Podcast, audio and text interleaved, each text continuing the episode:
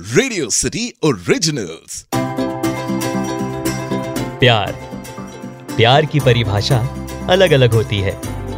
एक प्यार वो है जो एक लड़का एक लड़की से करता है तो एक प्यार वो है जो एक दोस्त दूसरे दोस्त से करता है। एक प्यार वो है जो एक माँ अपने बेटे से करती है तो एक प्यार वो है जो एक भाई अपने बहन से करता है।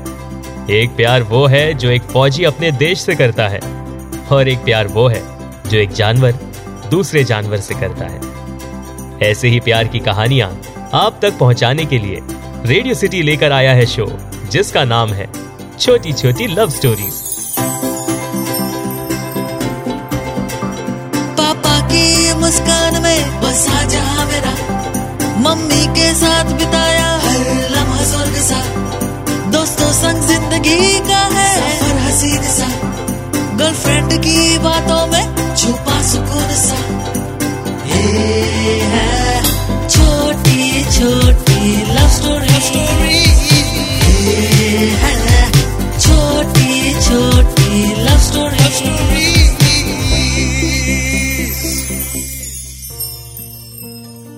ये कहानी एक छोटे बच्चे की है। अभय एक छह साल का छोटा बच्चा था। उसे हर चीज़ को लेकर क्यूरियोसिटी होती थी। अभय समर वेकेशन में अपने फैमिली के साथ अपने गाँव गया था। वो अपने दादाजी के साथ पेड़ पौधों को पानी दे रहा था। उस वक्त उसने एक पौधे से एक फूल तोड़ा। उस फूल को लेकर वो बहुत खुश था। तभी अभय के दादाजी ने अभय से पूछा कि उसने वो फूल क्यों तोड़ा? इसके जवाब में अभय ने कहा कि उसे वो फूल बहुत अच्छा लगा, इसलिए उसने उस फूल को तोड़ा। अभय के दादाजी ने फिर पूछा कि अब वो इस फूल का क्या करेगा? तो अभय ने जवाब दिया कि वो इस फूल को अपनी मम्मी को देगा। ये सुनकर अभय के दादाजी मुस्कुराए। तब दादाजी ने अभय से सवाल किया कि क्या उसे पेड़ पौधे बहुत अच्छे लगते हैं?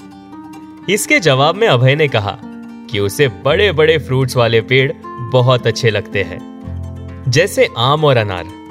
तब दादाजी अभय को एक आम के पेड़ के पास ले गए। अभय उस पेड़ को देखता ही रह गया। ये पेड़ बिल्कुल वैसा ही था, जैसा कि उसे पसंद है। अभय उस पेड़ से लिपट जाता है। फिर दादाजी अभय से पूछते हैं, जानते हो ये पेड़ किसने उगाया था? अभय सोचने लग जाता है। तब उसके दादाजी खुद ही जवाब देते हैं कि इस पेड़ को उन्हीं ने लगाया था, जब वो अभय की तरह सिर्फ़ छह साल के थे। अभय ये बात सुनकर बहुत खुश हुआ। फिर अभय ने अपने दादाजी से पूछा, ये पेड़ कितने दिनों में इतना बड़ा हुआ? इस सवाल को सुनकर उसके दादाजी मुस्कुराए और जवाब में कहा कि दिन नहीं, साल। साथ ही उन्होंने अभय से कहा कि इतना बड़ा होने में बहुत साल लग जाते हैं। अभय कुछ वक्त तक उस पेड़ को देखता रहा। फिर अभय ने अपने दादाजी से सवाल किया कि उन्होंने इस पेड़ को क्यों उगाया था? इसके जवाब में उन्होंने कहा कि उन्हें पेड़ पौधे बचपन से ही पसंद थे। दादाजी ने अभय को बताया कि एक समय ऐसा भी था कि उनके आँगन में बहुत से फलों के पेड़ हुआ करते थे, जैसे एप्पल, चीकू, ऑरेंज, मौसम्बी, माल्टा, प्लम पियर्स और ऐसे कई और पेड़। दादाजी ने अभय से यह भी कहा कि वो सारे पेड़ उनके दादाजी और पिताजी ने लगाए थे। फिर दादाजी अभय को बताने लगे कि अब तो वो बूढ़े हो चुके हैं। नहीं तो बचपन में वो तो पेड़ पर ही बैठकर फ्रूट्स खाया करते थे। ये सुनकर अभय सोच में पड़ गया कि दादाजी पेड़ पर आम खाते हुए कैसे नज़र आते होंगे। फिर दादाजी ने अभय से कहा कि उन्होंने जब ये पेड़ उगाया था उस वक्त उन्होंने ये पेड़ सिर्फ़ इसलिए उगाया था क्योंकि उन्हें पेड़ पौधे बहुत पसंद थे। जैसे जैसे वो बड़े होते गए, तब उन्हें पता चला कि इन पेड़ पौधों की इंसान के जीवन में क्या वैल्यू होती है। अभय ने फिर अपने दादाजी से जानना चाहा कि इन पेड़ पौधों की इंसान के जीवन में क्या वैल्यू होती है। इस पर दादाजी अभय को बताते हैं कि जो हम ऑक्सीजन लेते हैं, जो शुद्ध हवा हम लेते हैं वो हमें इन्हीं पेड़ पौधों से मिलती है। पेड़ ही हमें छांव देकर कड़कती धूप से बचाता है और इन्हीं पेड़ों पर चिड़िया अपने घोंसले बनाती है। गिलहरी भी इन्हीं पेड़ों पर पे रहती है। और भी कई ऐसे जीव होते हैं, जिन्हें ये पेड़ सहारा देता है। जैसे भौरे और मधुमक्खी पेड़ों और पौधों पर लगे फूलों के रस पीती है। अभय को यह सारी बातें बहुत इंटरेस्टिंग लग रही थी। वो अपने दादाजी की कही हर बात को गौर से सुन रहा था। उसे इस तरह की इंफॉर्मेशन बहुत अच्छी लगती थी। अभय ने, दादाजी से कहा कि मंकीज भी पेड़ पर रहते हैं। ये सुनकर उसके दादाजी मुस्कुराए। दादाजी फिर अभय से कहते हैं कि पेड़ पौधे एक इंसान के लिए बहुत ज़रूरी होता है।